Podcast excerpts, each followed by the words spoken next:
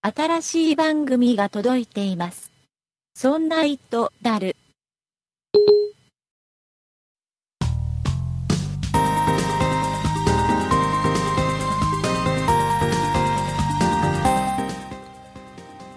そんな糸である第18回でございます。お送りいたしますのは竹内と、酒井です。よろしくお願いいたします。よろしくお願いします。えー、酒井さん、iPhone5S。うんはい、次の iPhone の情報がまたいろいろ出てきて、ああ、そうですね。はい、指紋認証がつくんじゃねえかとか、ああと僕が一番気になるのが、ああホームボタンがなくなるんじゃないかっていう情報出てきたでしょあ、なんかそういうニュース見ました。ねねあれはダメだよね。うーん。何にもなくなっちゃうってことですかうん、なんか前々から実は iPhone5 が出る前も、はあ、はもう次はもうホームボタンなくなるんじゃないかっていう噂はあったんだよね前もねあ、おおそうですか。で今回もそんな噂が出てきててえええ僕はねホームボタンがなくなったらえはい。 iPhone 買わないよもあ、そこまでいっちゃいますう、うかん、えあのねはい。なんだろうあの僕アンドロイドの嫌いなとこああろ。の一つって、ええ、結構アンドロイドを搭載してる端末って、はいホームボタン的な、ね、物理的なボタンがついてないやつ多いじゃないですかなんか結構フラットな感じですそようね。そうででうんなんか OS 自体がそのホームボタン物理的なボタンがなくてもはい。きちっとなんだろう画面上でそういった代わりのボタンがあるような感じの OS になっててそうですね。だから実際物理的なボタンがないやつが多いんですようん。ダメでしょダメですかホームボタンだけは残しとかなきゃダメでしょ、あ、そっちに行っちゃダメですかうん、なんかあれはねもう物理的なボタンはね1個欲しいよねうん。そうですね。なんかあった方が、うん例えばなんか、見てなくても操作できる。そうそうそうないそうですそうかそうそうそうそれってなんか大事なんじゃないかなって私は思うんですけどね。なんかさ、あのーなんだろう物理的なボタンじゃなくてなんかタッチパネルみたいな感じでさ、はいはい。なんかそこのボタンの位置を触るとうんちょっとブルブルって震えるとかでなんか対応してるようなやつ多いじゃないですかアンドロイドとかだあとーはい。であれってねうん。意味ないというかなんだろうなんかイラッとくるでしょあれなんなんかか、うん、それやるならってのは思いまねすね。一つボタン作ってなんかなんか全部なくボタンをなくしたことが美しいみたいななん かそういうふうに考えてるでしょどうせまあそうなんでしょうね。ねよりシンプルなデザインにするってことですよね。だ僕は、えー、と今ここで宣言しますよあ次の iPhone でホームボタンがついてたら僕は機種変します、ああえーなくなったら僕アンドロイド行くかもしれない、 ええ あえて。うんあのアンドロイドだったらほらいろいろ選べて、ね、物理的なボタンがあるやつも中にはあるんで、そうです。うん、あるか よく見てないから分かんいないやあるあるないないのかああるのかああるるのかあるはねいあるねあるってことにしとこうね、にしようかなでもね分かんないんだよねでも iPhone5 をそのまま使い続けるかうんうんうん、 Android に行くかどっちか、そうですか、はいえーでホームボタンがきちっとついてたら次の iPhone は乗り換えますうんそうどんなに残金が残ってようと乗り換え ますおほえーここ で制限しておきます、そうです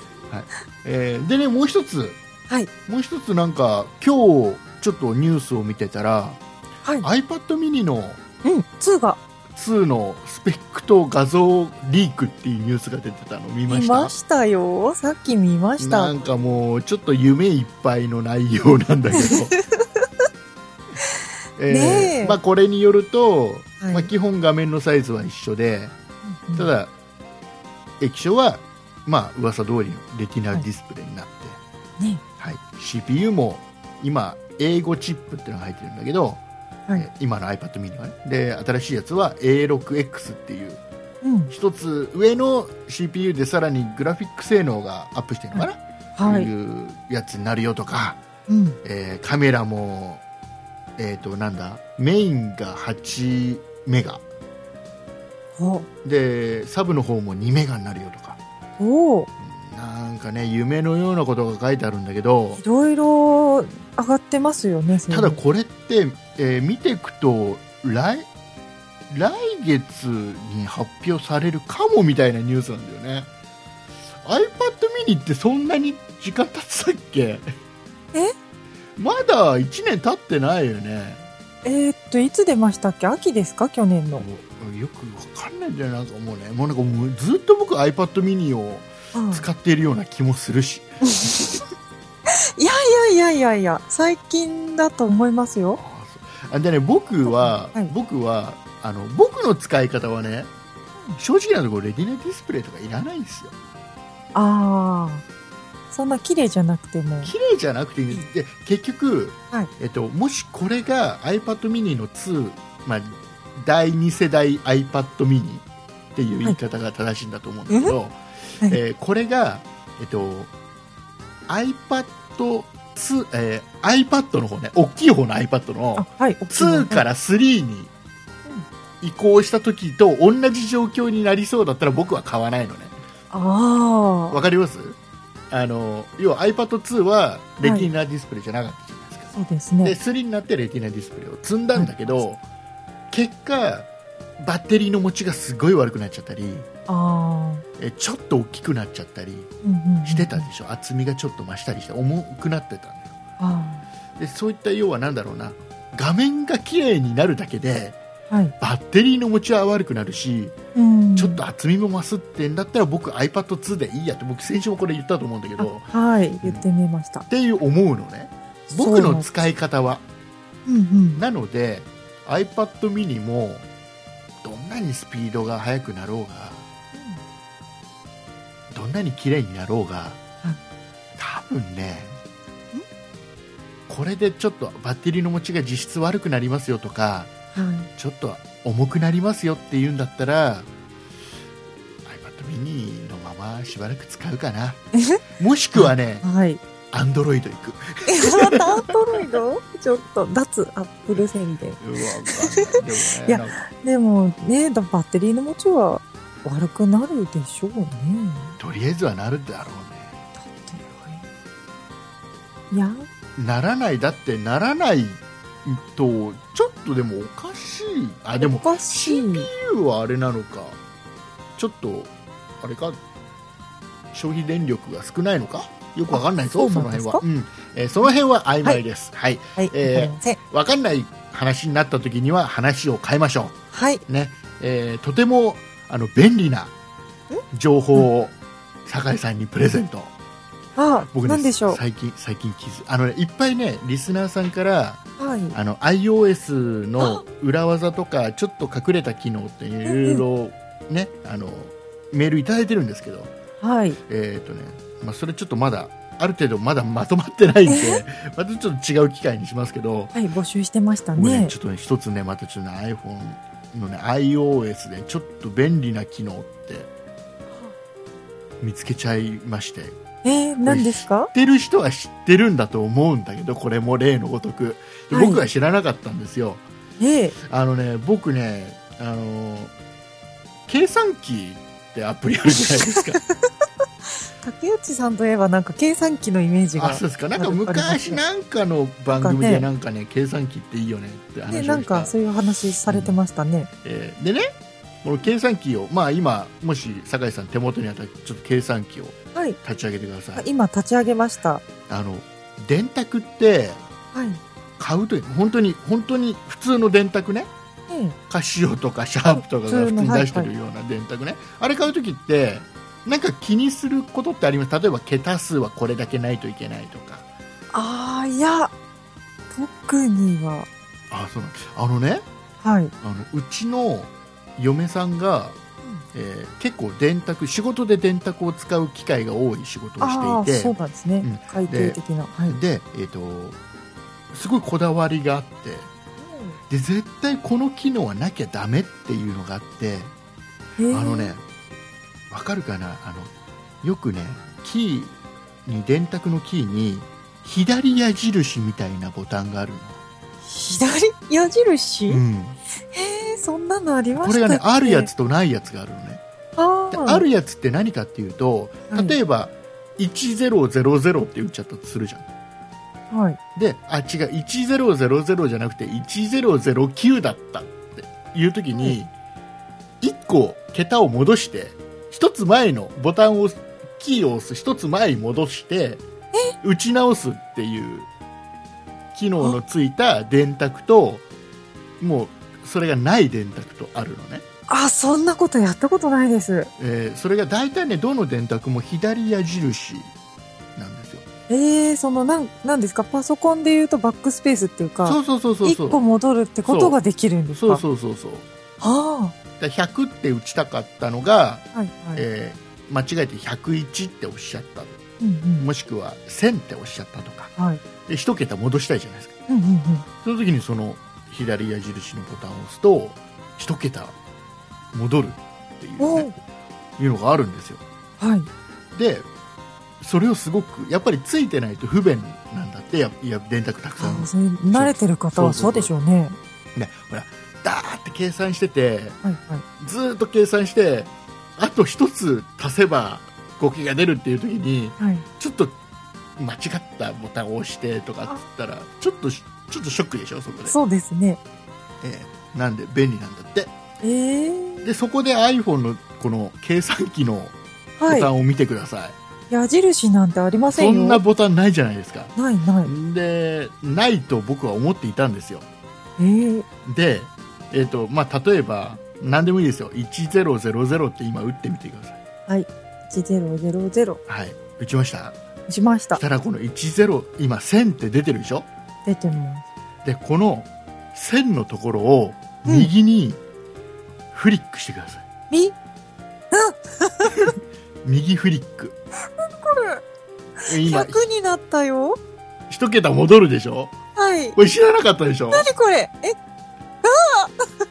これ知らなかったでしょ、 10になった。あ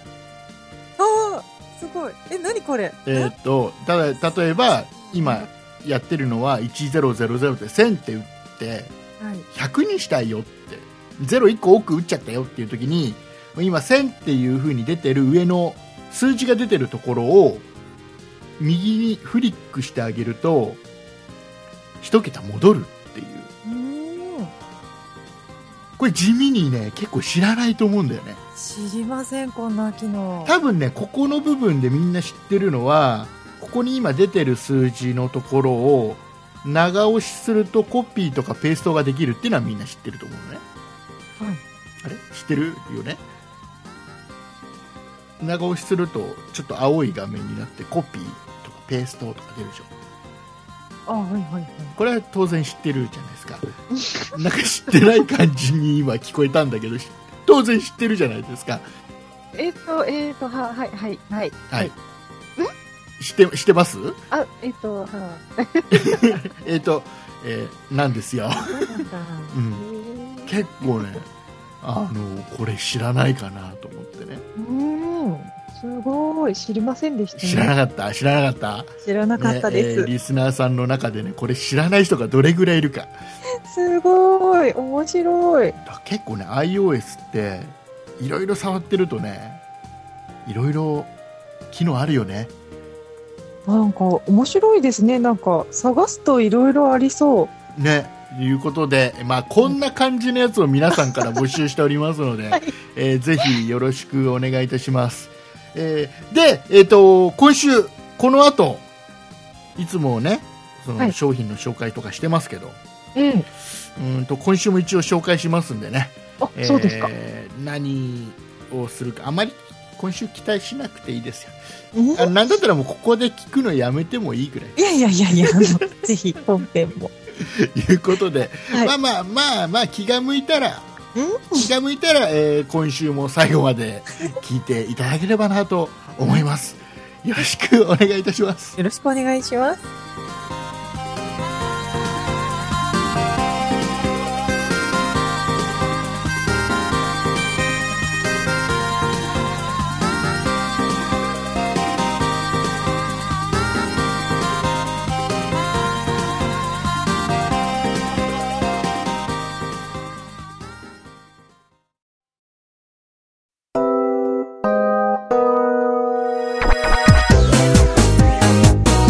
「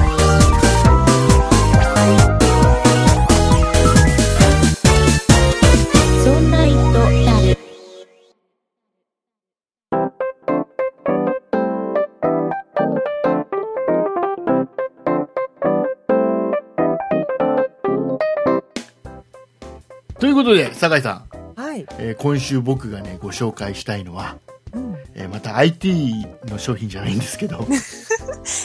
またですか、またなんですよ。あら。 あのね、もう ね、なんだろうね、IT 関連の商品はね、もうね、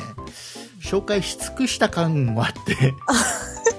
そうですか。じゃあ、ちょっと IT から外れちゃう。そうですよ、もう今、今までは結構ほら、ね、あの、最先端的なお話ばっかりしてましたけいやど、ー、最先端でしたよ。今週はね、すごくなんか原始的な話しますよ。ああ、なんでしょう。ははいい。えー酒井さんは、キャンプとかやりますかキャンプうん。と、テントで泊まったりするやつですそうかそうそうそうそう。うあの、キャンプは大体全国的にそんな感じだよ。なんかバーベキューとかはするけど、 うん。テントで泊まったことがない。あ、本当ですかあの、バーベキューはするんだ。バーベキューはしますします。あそうなんだ、うんえー去年はやりましたあ去年はやりません。あそうたまになんかやる年もある。ああのほらなんだろう何年か前何年か前っつってもだいぶ前だけどはい。 10年ぐらい前かなすっごいなんか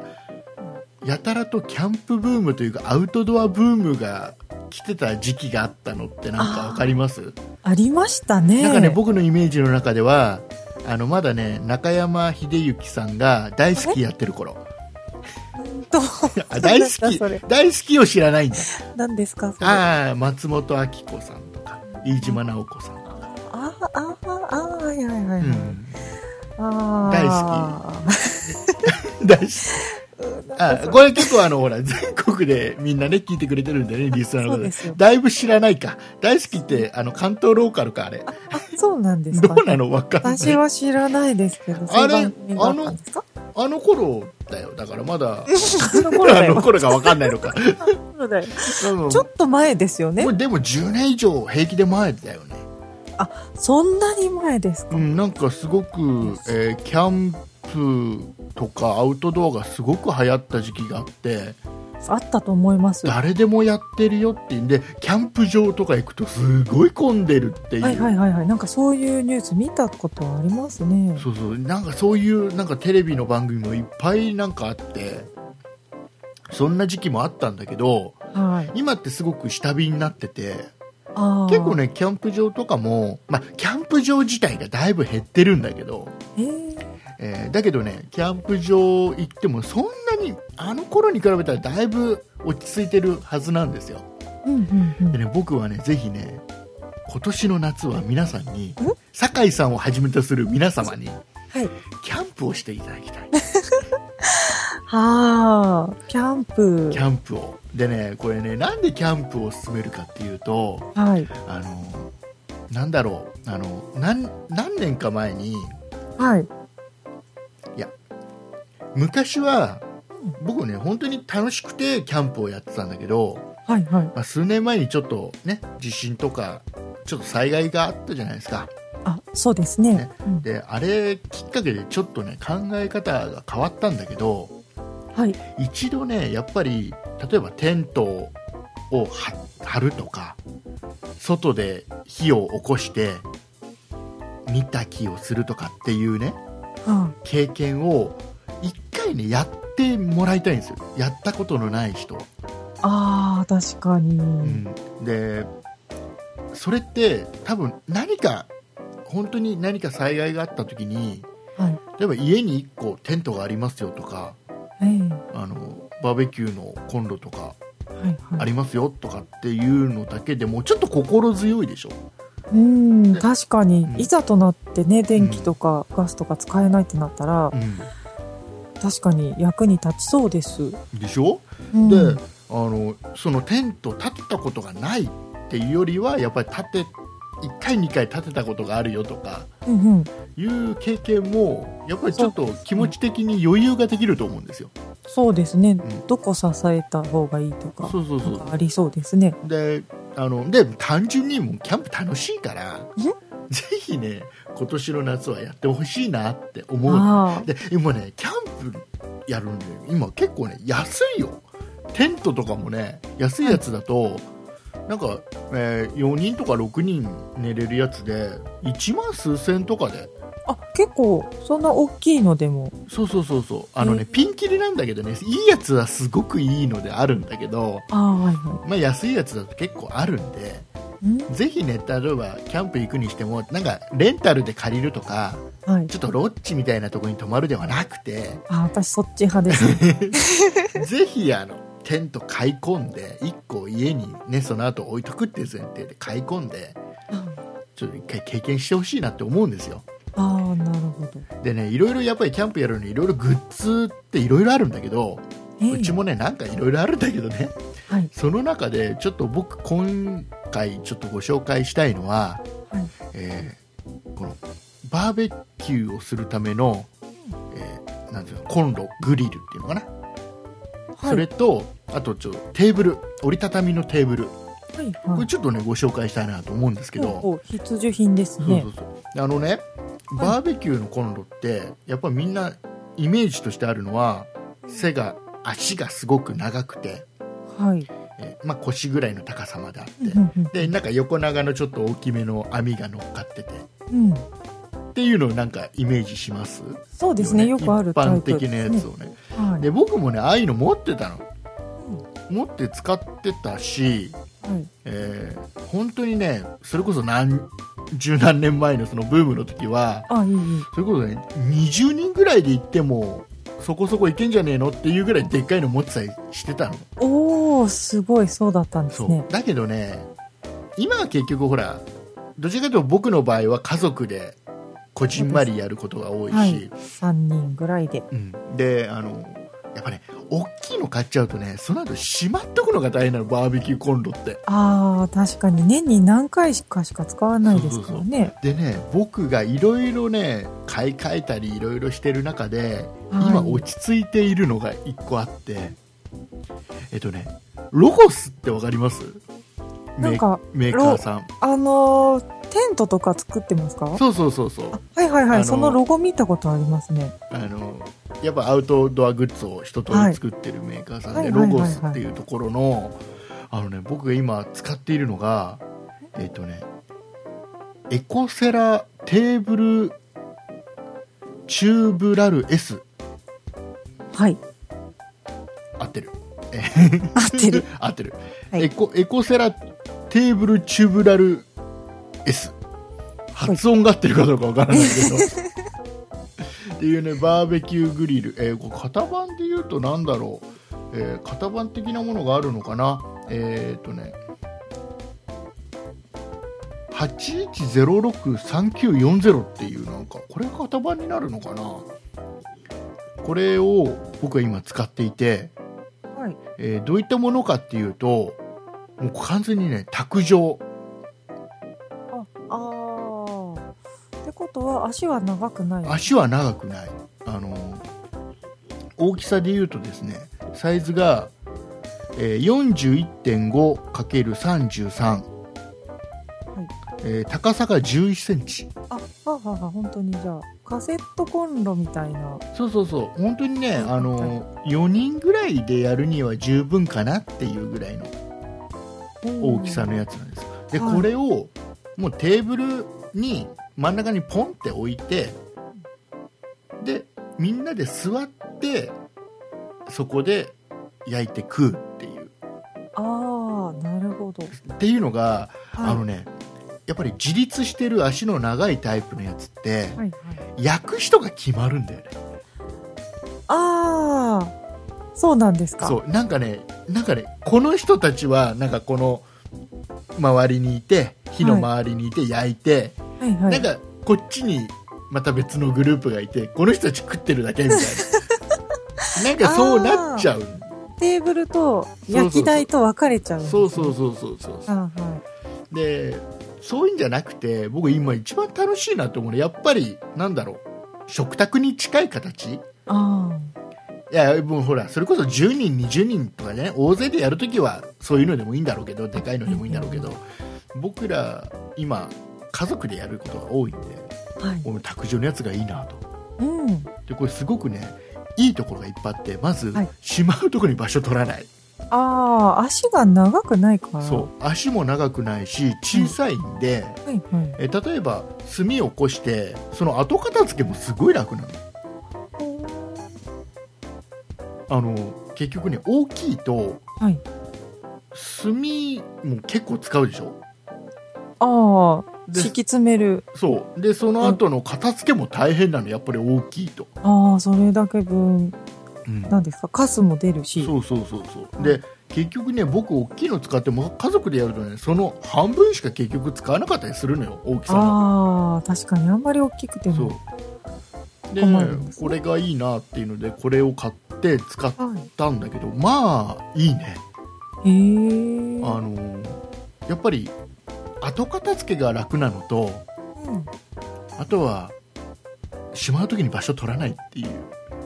あのはあ、大きいなって思うんですよそうですね。繰り返し使うならそうそうですよね。でね網網をねはい。洗うのが大変なのねああ、お肉とか焼くし。そうあの本当にねあの、はい油と、ねこのなんつうのえ。な肉んかと、なんかもう黒い、そうなんかもう大変、ガビゴミのやつそがうそうそうそうついちゃいますよね。まあ、これをでまた網だから、はいなんだろう細かく取っていくのが大変なのねうん、そうですね。で僕は今どうしてるかっていうとはい。これに100円ショップでね網が売ってるんですよあ100あ、円で売ってますね。 100円で売ってるんですあのすっごくねあのなんだろうなやっぱり100円ショップなんではい。あその網って使ってるとちょっとね変形してきたりするんだ けど弱い。あんまりいい金属じゃないですね。だけどね100円ショップで何枚も買い込んどいてあええまあ安いで使すか。使ったら捨てちゃうのそれって、そのコンロにちゃんと合うんですか合う合う合う合う合う合う。多少 多少はみ出したって関係ないからまあ、はみ出すのは全然ですね。でもうそんな感じで使ってますよああ、そうですか。そうそうそうあとはほらねその炭の燃えかすとかうん。はいいうのをちょっとあとコンロ自体ちょっと綺麗に拭きゃいいはいはい。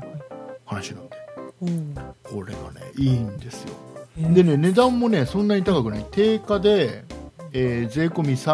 3849円あ、安い。ロゴスの直販価格かこれは、ああ、そうですか。うん、定価というか直販価格、えーあーロゴスの、えーホームページで直に買うと3849円税込みはいでこ純れ粋な質問していいですか、はい純粋な質問してくださいそう、卓上なんですよね。卓上ですテーブルの上にはい置いて焼くんですよね。そ炭で起こすんですうかそうです危なくないんですか危なくないんですほう。でへきちっとね下に熱を遮断するのがあるんで、ええ。ーそこは大丈夫なんです、あね、ーそれなはんかちゃんと卓上用にできてるんですようーん、なんかそういうスタイル見たことないんで。ではい。ででそこでですよ、うんさらにこのコンロを使う上ではい。おすすめのテーブルってのがあってねああ、なるほど。そはういはいはい。これがやっぱり同じロゴスで僕が持ってるやつはねロゴスのテーブルで、はい折りたたみのテーブルで、うんえー 3FDBBQ テーブルっていうのがはい。これ型番は12262というのが型番なのかなよくわかんないんだけ ど数字。そう 3FDBBQ テーブルっていうやつを僕は持ってるのね、はい。でこれ何かっていうと三つ折りのテーブルなんですよ、三つ折り。ではあのー足を取って、い。えー三つ折りにしても持ち手があって運べる感じって分かりますなんとなくああ、はいはいはいはいはい。で、えー組み立てるときはそれを、えーテーブルを三つ折りで広げて、はい足を4箇所長い足をつけてはいはい。でテーブルになりますよっていうで大きさが、えーテーブルのサイズが 122×62、えー高さは、えー68センチはい。でこれが、えー、と足の調整がちょっとできて、え27センチにもできるんですねおお、で結構。長い足を全部4箇所取っちゃえば、え2 7センチって低い要は例えば、えーあーレジャーシートみたいのを引いてその上にこのテーブルを置きましょうとかっていうんであれば足を4箇所取ってはい。低い短形くもできるあ、なんか正座したらちょうどいいぐそらうい。そうそうそうそうそうで、はい椅子にきちっと座ってやりましょうっていう時はきちっと足4本つければ高さが6 8センチになるああ。ちょうどい。いいよっていうでこのテーブルのいいいのがまあ三つ折りって言ったじゃないですか、三つ折りって言いました。ね、テーブルの、えーちょうど真ん中のところはい。真ん中のところが三つ折りだから、はい。三つ折り想像できますかこのこのこのポッドキャストは想像力が必要ですはい。えー真ん中のだから3つに分かれてるんだよね3つ折り三だか本美談に決めらた。そうそうそうそうそう観音開きみたいになってて、で3つに分かれてるんだよで、えー真ん中のところはい。真こん中このところ。ここがえっ、とねまあ普通にフラットの状態でもいいんだけどはい。あの、ね、1段下がるほう。わか真るんかな中、さ、テーブル三枚やって、そう真ん中真んの中のテーブルがが、 1段下がるのねなここまでああ分かりますはい。うんなんかボコってなってるってことですかそうそう下下に下がる、はいそのはい。はい。天板っていうと分かりやすいのかなこれがフラットの状態でもいいし、真ん中を一つ下げることもできるのね、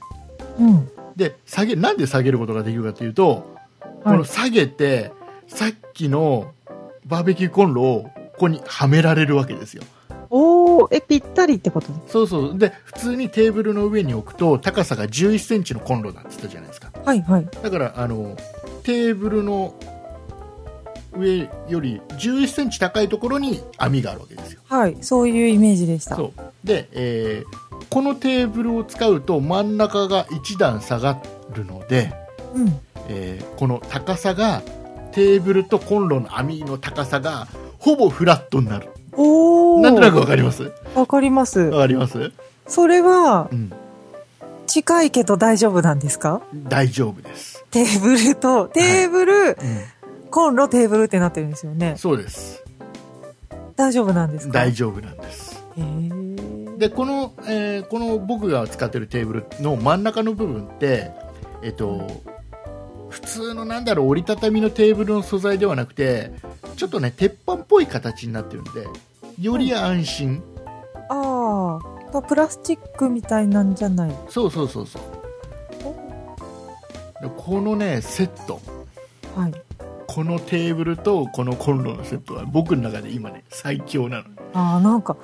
焼肉屋さんみたい。いや切肉屋さんみたいなやつがだから本当に家とかねキャンプ場でねえ、埋まってますもんね、きる焼肉屋さんの。いい感じでしょええでねこれが直販価格でテーブルはいくらかかっていうと、はいえー直販サイトだと7760円はテーブルとコンロを合わせても、あ。はい。まあ、金額的に1万円ちょっとじゃないですかうん、そうですね。これだったらそんなに高くないでしょまあまあ、確かに。うん、で本当に家族で45人でちょっとキャンプとか行ってみんなで焼肉して食べるっていう時に、はいこのやっぱりね体型がみんなで囲んで同じテーブルで囲んで焼きながら食べながら喋りながらっていうのがあやっぱね一番僕今までいろんな形でやってきた中でこれが一番いいんだよねうん。そうですね。テーブルと焼くとこが一緒っていうのはすごいいいですうね。ん、だからまあそれがあるから若干ねテーブルは、はいほら置くスペースって若干少なめなんだあけど、ねあ、そうか。真ん中はそう使えなくなるわけだかそら。うそうう。そうそうそうそうなんだけどまあもしそうだったらね脇にもう一個ちっちゃいテーブルつ置いときゃいいかなぐらいなあ感あ、じそだうとで思すうんでね。はい。でそこにねちょっと食材置くとか、うん。うん、で一応ねこれは、えー、とテーブル自体は一応4人用にはなってます、うんはいだけどまあ45人で大丈夫だと思いますねはいこへれーこれどうどうですか今までこの系って一切ねあのご紹介してなかったですけどいやはい、初めてで すね。そんな一トたるですからね。どなかうなかの、うですかもう前半で前半で iPad だ iPhone だって話しながら後半キャンプの話するっていう この 相当飛びましたね。飛んだ全くあの電気使ってないけどね本当ですね。炭起こして。だからまず はね僕ねあの、はキャンプを行こうじゃあ全部揃えようっつったら結構な金額になるんでなんだかんだいやでーそうですね。まずはねキャンプ行く前にじゃあバーベキューしようかっていうんでこの辺から揃えて使うとねいいと思うんだよねうん。でねお結構ね最近ねロゴスってあのこの例えばバーベキューコンロでか後片付けが大変でしょはい。でねあのねアルミホイルのすごい厚手のやつみたいのを出しててえー、これをあらかじめ引いとくのコンロにあ、はいはいはい。でそ、の上に炭を置いてうん。でバーベキューやるそうすると油が落ちたり炭のカスがあったり結構それも大変なのよ後でね片付けるのってそうですよね。洗うまではしないまでもはい。あとはもうそのちょっと厚手のそのアルミ箔みたいなやつを丸めて捨てればいいみたいえなえー。いうのを出してたりねあそのんなのあるんですか。今ね本当にねあのアウトドアグッズって面白いよあのすごい。スポーツ用品店とか、はい。えーあとはねホームセンターとかうん、行くとね結構今もうキャンプ用品っていっぱい並んでるんであ、もうそんな季節ですか。見に行くとねすごい面白いやっぱりこういうのって進化してますね。進化してるし、まあ普段はこうやってバーベキューとかキャンプで楽しんでていざという時にも使えるよっていう決して無駄な買い物じゃないと思うんだよね、うん、確かに非常用にもなるっていうのはうん、いいでですね普段からこういうので楽しんでればいざという時に自分のなんつうのこの腕も磨いておけるわけじゃない ですか結構確ねかに火つけるのも大変なんだよそうん火種作るだけでねすごい大変なうの、でしょうね。うんでこれ、かっこいいでしょやっぱりお父さんがさ なかおな父さかん、なかなか火つかねえよっていうよりさ 確かにすごいってなるじゃん、なりますそうね。なのでねちょっとはい。内緒でやっぱりちょっとねこういうのでか普段から。やっといた方がいいと思 いますよそうですねいう感じで今回ははい。酒井さんにはねいつものこれ買いますかっていう質問はしないですあの、買わない。ね、買わないよね。 あの、持ってる人と行きます。だよね。 でキャンピングカーなんてのもすごい憧れるじゃないですか。ああ、いいですね。あれなんかも絶対ね、自分で持とうと思わないもんね。確かに。ね持ってる人に、あの、連れてってもらう。そうそうそうそう。そんな感じだと思う。だから女の人はそれでいいと思うんですよ。はい。ただ、今これ聞いてる男性リスナーまあ、ほぼ男性 ですね。の方、えーまああとは家族ね、いる方とか、はは、もうこれ持ってなかったらねなんかちょっと今年はバーベキューやろうかなとかキャンプ行きたいなって言ったらこれは僕おすすめ大勢だとねこれダメなんだけどい。ああ、本当にそう家族でこじんまり行こうかなぐらいな方々はねすごくこれはこのセット僕今まで使った中で、はい一番いい、ですおお、そうですか。あのまたやろうかなって気になるうん、ああ、そうか。大体ね片付けめんどくさくてやらなくなるんだよねそうですね。なんか、あんなに大変なら、ちょっと、たまにでいいかなってなりますね。で結局ほらちっちゃいからバーベキューコンロ自体がちっちゃいからはい。手入れも楽だしでさらに僕の場合は網を使い捨てで考えちゃってるからあ、はいはいはい。うんまあ本当はね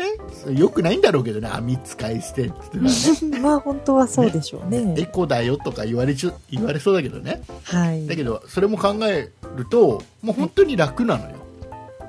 うんうん、な僕なんかあれだよちょっとどっか行かなくてもあの家のベランダとかあでちょっとやったりしますよ家族で、ああ、いいですね。うん、なんかねすごあえくーこれはおすすめです よ、でそれまで使ってたでかいやつは僕捨てちゃってるからねもうそうですか。じゃあ今はそれだけで。それだけ、はい、だ大勢では多分いかないだろうと、まあ。うん、もう今ね結局ブームは去ったからうんうん。まあんま大勢で行く機会もないんだよねあ行くなら家族とかそううそうそうそうそうですね。で僕今年はもうテントも買ったしおお。えーまあいろいろ買い込んであるのであれ、じゃあ夏休みとか。でほら娘がほら3歳今3歳半うん。でもう8月ぐらいね7月8月になるともっとねもうしっかりしてくるんでねそうですね。家族でキャンプとか行こうかななんて考えてるんでねおーそうですか。はいいうことでございまし楽しみてですね。えー、いかがだったでしょうか 夏に向けて。ね、えーいうことで、まあ、あとはね、本当にテントは、なんか見に行ってね、安いやつでいいと思いますよ、本当に。うん、あの、年に何度も本格的にやりたいっていう人はもうね、それこそ何十万とかのやつもあるんで、あ、そんなにするのもあるんですか本当ピンキリだから、テント。えはえー。い。えーいろいろあると思いますんでね、ぜひ、えー検討してみてもらえればなと思います。キャンプ行きましょう、キャンプね。えーいうことで、はいエンディングに行きます。はい。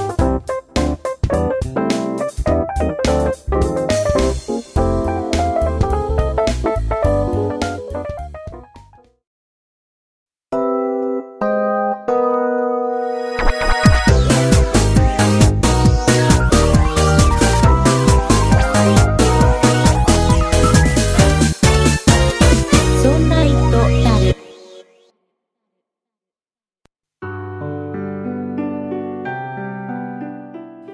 エンディングでございます。はいお。疲れ様でございました。お疲れ様でした。えー酒井さん、今週もたくさんお便りいただいておりまして、はい。えーまた例のごとく、例の商品についてのメールが何通か来ているので、 たくさん来てますよ。はい、えーじゃあちょっといくつかご紹介しましょう。はい。では、ラジオネーム、マーズさんからいただきました。あありがとうございまりすが。とうございます。ガラポン TV ポチりました。海外出張が多いもので、前から気になっていましたが、前々回の放送で3ヶ月前からっていう話で買ってしまいました。竹内さんとはデジモノや本物のツボが似ているようなので、これからも目新しい商品の紹介を楽しみにしていますというメールをいただきました。あはい、ありがとうございます。りがとうございます。えっ、と、マーズさん、今週はまんないかな。 え今この週、方は海外出張が多い海外出張多い人はあんまキャンプやらないからキャンプやらないかもしれない。ねえーでもでもなんかきっとねなんかハマってると思う僕今週も多分買うと思うよマーズさん、いや、どうでしょうか。 それ多分 は。まあ興味があったらえーすごいあのガロポン TV 買ってくれてねありがたいですよやっぱり、えーでもマーズさんだけじゃないですよねもうお一人ご紹介お願いいたしますはい。ラジオネーム、エイジさんからいただきました。はいありがとうございますありがとうございます。竹内さん、酒井さん、こんにちは。初めて投稿します。エイジです。竹内さんのガラポン TV の紹介で存在を知り、3号機を購入しました。録画予約の煩わしさや、忘れた時のがっかり感から解放されて、なんだかストレスが一つ減った気がします。素晴らしいアイテムの紹介ありがとうございました。これからもゆるっとだるっとした番組を楽しみにしています。というメールをいただきました。あはいありがとうございますりがとうございます。ありがたいねなんかねなんかね嬉しいありがたいというか嬉しいねそうですね。なんだろうあのねもうでもすごいやっぱり使ってるからこそこの言葉出るんだなっていうそうですね、やっ感ぱり。じですよねはあの予約録画とかい。うん考えなくていいこの気楽さ、ね、検索して見れちゃうんですもんうね。ん、あのほら今日何々の番組が夜あるんだよっていう情報を昼間知った時にはい。どうしようっつって家に電話してあれ録画しといてってああ。言えればい。いいけどそれもやってくれる人がいないとか、はい。ね、今すごいやつだとネットで予約できたりもするけどそれも面倒くさかったりするじゃないですか、あそうですよね。ね、ガロボン TV はもう黙ってていいわけですからねで、後から見れちゃうんですそようね。番組終わってもいいわけですから終わった後でもいいわけですから、そうですねう。んすごいですよもう今日もね僕ねガラポン TV で、はいえー木更津」で検索していくつかね木更津の番組見ましたよ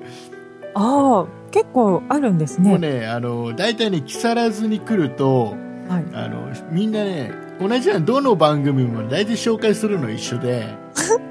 あの大体ねまず諸女寺はい、少女寺。はい諸女寺の紹介をするんですねはい。で歌のやつ。そうでタヌキがいっぱいあるよねってはい。それは諸女寺がここにあるからだよなんていう話の流れからであそのあ、後ねあの魚介類を食べるんですよやっぱりね、海の幸ですよ。そうそうそうであのちょっともうちょっと頑張った番組だと須舘漁に行くんだよねす、すなて漁須舘漁っていうなんかあるんだよなんか漁手です手か手づかみでねあ魚とか取れちゃうのがあるんだよ、それ結構高いんだけどね行こうとするとその辺そうね。うん大体どれ見ても同じパターンそうですきっか。とあれだろうね木更津の商工会か何かもしくは市役所か何かにテレビ局がどっかいいとこないっすかっつって毎回同じとこ教えるんだろうさあ、なるほど。きっとそういうもんだと思う観光協会みたいなところかな多分同じことを毎回どの局にも全部言うんだと思う、えーじゃあ次行きましょうもう一通来てるんでねもう一はい通よろしくお願いいたしますラジオネーム、アイホロイドさんからいただきました。はい、ありがとうございますありがとうございます。いつも楽しく拝聴させていただいております。竹内さんの紹介する商品はいつも衝動買いしたくなって困るのですが、我慢できずについにガラポン TV3 号機を買ってしまいました。録画を自分でしなくていい。勝手に全てが録画されているということが、これほど楽で快感だとは思いませんでした。また、検索機能も大変充実しているのですが、番組名一覧が番組説明付きというのも後で面白い番組がなかったか探すときに大変便利です。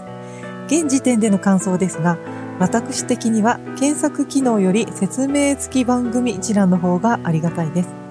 iPhone、iPad で音声が出なかった、ダウンロード用に変換できなかった制約も改善されましたし、今後の改善バージョンアップも楽しみです。あまりに良かったので、ついつい舞い上がってメールしてしまいました。これからも竹内さん視点での面白い商品の紹介を期待しております。というメールです。はいありがとうございまあすりがとうございます。これね改善されたんですよはあ。あの先週言ったはい、はい。 iOS だと副音声とかステレオのやつが一部聞こえない音声出ないやつがあるって話したじゃないですか、ありましたね。あれがねバージョンアップで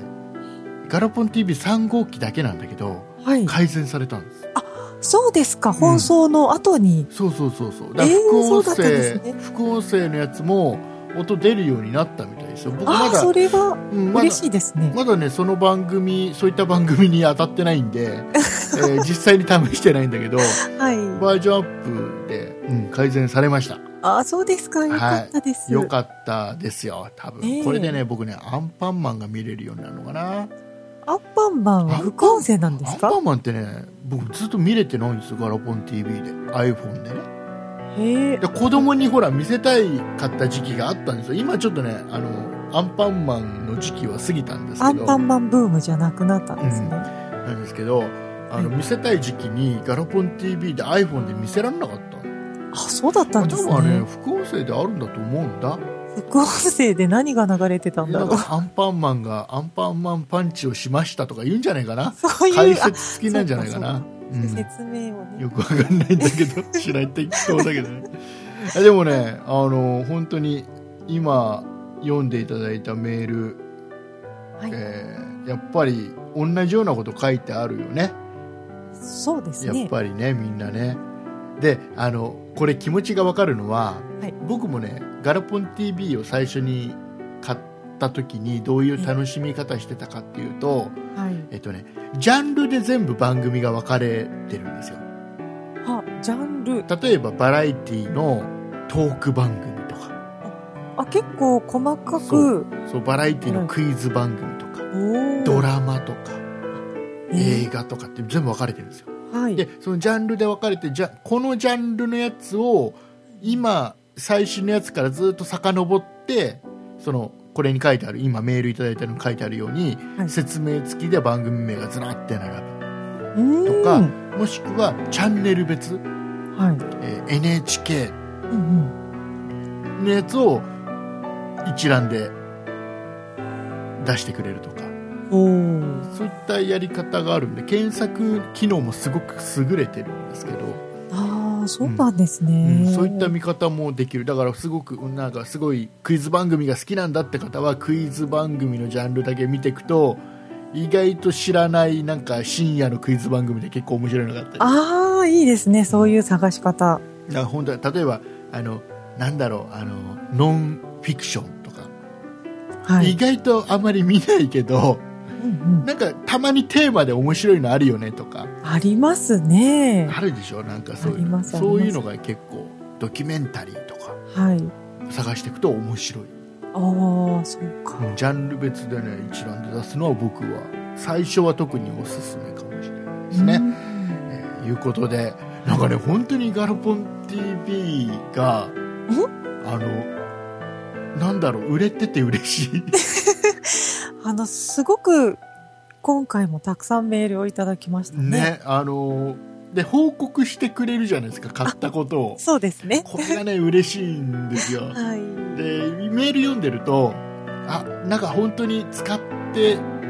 すごく便利に使ってくれてんなとかはわかるんですよい。なんかす僕ごもく使っ喜てるびが伝わりますね。そう、ね、こんだけね僕うちのねリスナーさんが買ってくれてるのにね、えーガラポン TV の会社のね人がねいっつもメールをくれないんでまあいいいいい いそこはね。社長さんねあのね僕のツイッターフォローしてくれてるんだけどあ、そうです。あのあの例の数回前の一件を機にねフォローしてくれたんですけどちょっとね、ねうんありましたね一。回ほらちゃんと丁寧なすごく丁寧ないいちゃんとしたメールをねいただいてありがたいなと思ってるんあだけりどました。こ竹んだけ内大先生でしたね。こんだけ売れてるのにね、こんだけ売れてるのに、えリスナーさんがこんだけ喜びのメールを毎週いただいてるのに、なんか、ひ一言ぐらいやってんじゃないか な、あ、いやいや、ねというおことで。忙しい方おなんです。忙そういうお忙しい方なんですよ。えーいうことでございまして、えー皆様からのですね、お便りたくさんお待ちしておりますので、よろしくお願いいたします。そんな糸だるでは、皆様からのご意見やご感想などのお便りを募集しております。e メールのアドレスは、そんな it アットマーク 0438.jp。綴りの方は、sonnait アットマーク数字で 0438.jp です。また、そんないプロジェクトでは、ツイッターをやっております。ツイッターのアカウントは、そんない p、sonnaip、プロジェクトの p がついております。こちらのアカウントでは、そんないプロジェクトの配信情報などをつぶやいております。ツイッターをやっていて、まだそんないプロジェクトをフォローしてない方は、ぜひぜひフォローをお願いいたします。そして、そんないプロジェクトには公式ホームページがございます。ホームページの URL は、そんない .com。綴りは、sonnai.com となっております。こちらのページからは、そんないプロジェクトが配信している5番組すべてお聞きいただけます。また、そんなイットダルのページに飛んでいただきますと、メールの投稿フォームがございますので、こちらからもメッセージをお待ちしております。さらに、そんないプロジェクトのリーダー竹内さんが YouTube のチャンネルをやっております。こちらのチャンネルはすべて小文字で、そんない竹内。綴りは sonnaitakeuchi で検索してください。こちらからは竹内さんのレビュー動画などを配信しております。こちらのチャンネルのご登録もぜひお願いいたします。はい、よろしくお願いいたします。お願いいたします。えっとね、次にね、はい。このねバーベキューコンロを買った後に次に買ってもらいたいのは、まあ、あ、テントもそうなんだけどいい。ランタンあ、ランタン、ね。やっぱキャン。ンプといえばランタンないとねはい。でねランタンも最近はね LED のやつが多いんですよランタン LED でもう作るんですもうでか電池で電池で LED ほら消消費電力そんなないでしょ LED だったらあーであのもうそれでやってるのが多いのね、なんかガソリンみたいなやつ。そうで僕はやっぱりその灯油をはね、シュポシュポするい。シュポシュポするやつ。やつを僕はぜひね買ってもらいたいはうん、僕もねそんなにあの詳しくないけどなんかね面白いのよい。シュポシュポする。難難しいのもあるんだけど、 私、あれ、うまいことつけれた試しがないですけあど、本当ですかあれつくとちょっと嬉しいですよ。あの、男子に任せますよ、それはああそれもねだからできるとシュポシュポうまくできるとねあやっぱ そうですかモテちゃうと思うんだよね。あ、そうですあね。あいうことで ぜひねランタンランタンもねピンキリでいっぱいあるんでであの、ね、面白いのはランタンってちょっとほらよ夜外に置いとくじゃないですかはい。そうすると次の日の朝次の日の朝、はいランタンの周りがすっごい面白いうーんそれは。すっごい虫がいっぱいいやいやいやい真っや。黒になってうーわーすごいあの、ね、明るいのと同時に熱もあるから、はい。あの周りでたくさんお亡くなりになってんだよねああ、暑いから、そうそうそうそじゅわっと。うでだからちょっとねあのすごい明るいやつを大きいやつをちょっと自分たちがいる場所からちょっと離したところに置いとくとそっちにみんな虫が集まってあくれ、るかそうらかそうか。うん、刺されたりしないのそうそういうのでも僕は昔は使ってたかなああ、ということで、いまあ、ちょっとねキャンプこれで今週聞いてちょっと行きたくなった人がね一人でもいてくれたら嬉しいなさあキャンプというかバーベキューしたくなバりましーたベキュねーしたくなりましたはいああいうこと でよよろしいじゃああのうちに来ますかえ木 木更津までお肉食べに行けばいいですか木更津あお肉は持ってきてくださいじゃあ飛騨牛を買って持ってきまあすぜひよろしくお願いします、 はいえーじゃあうちのベランダではベランダでいよろしくお願いいたしますはい、えーではまた来週なんですけどはい来週はね、あのーまあ、ちょっといろいろ詳しくいろんな番組聞いてる方は、え知ってるる方も多いと思うんですが、あ僕がね、ちょっと修理工場に入るんですよ。修理修理されに竹内さんはちょっと僕がね、ちょっと故障してまして、修理工場に入る予定がございまして、はい保証中です、はい、ちょうどね、いつもの収録日が、えー修理工場からちょっと出てこれない日の予定なので、ですねちょっとまだ来週の配信がね、うまくできるかどうかというのが分かりません。はい。 はい。えー、まあ来週とりあえずダウンロードしてみてください。配信してたらダウンロードできる。そうですね配信がない可能性もゼロではないので、はい。はい修理工場から出てこれるかどうかがね、いやいやわかんないですけどね帰ってきてください。はい。いうことで、えーこれね、な、何なのかっていうのは、詳しくは僕がもう一つやってる、そんなことないっしょの方でね、多分喋ってると思いますんでね、そっち聞いてくださいね。いえーいうことで、お送りいたしましたのは竹内と、酒井でしたありがとうございました。ありがとうございました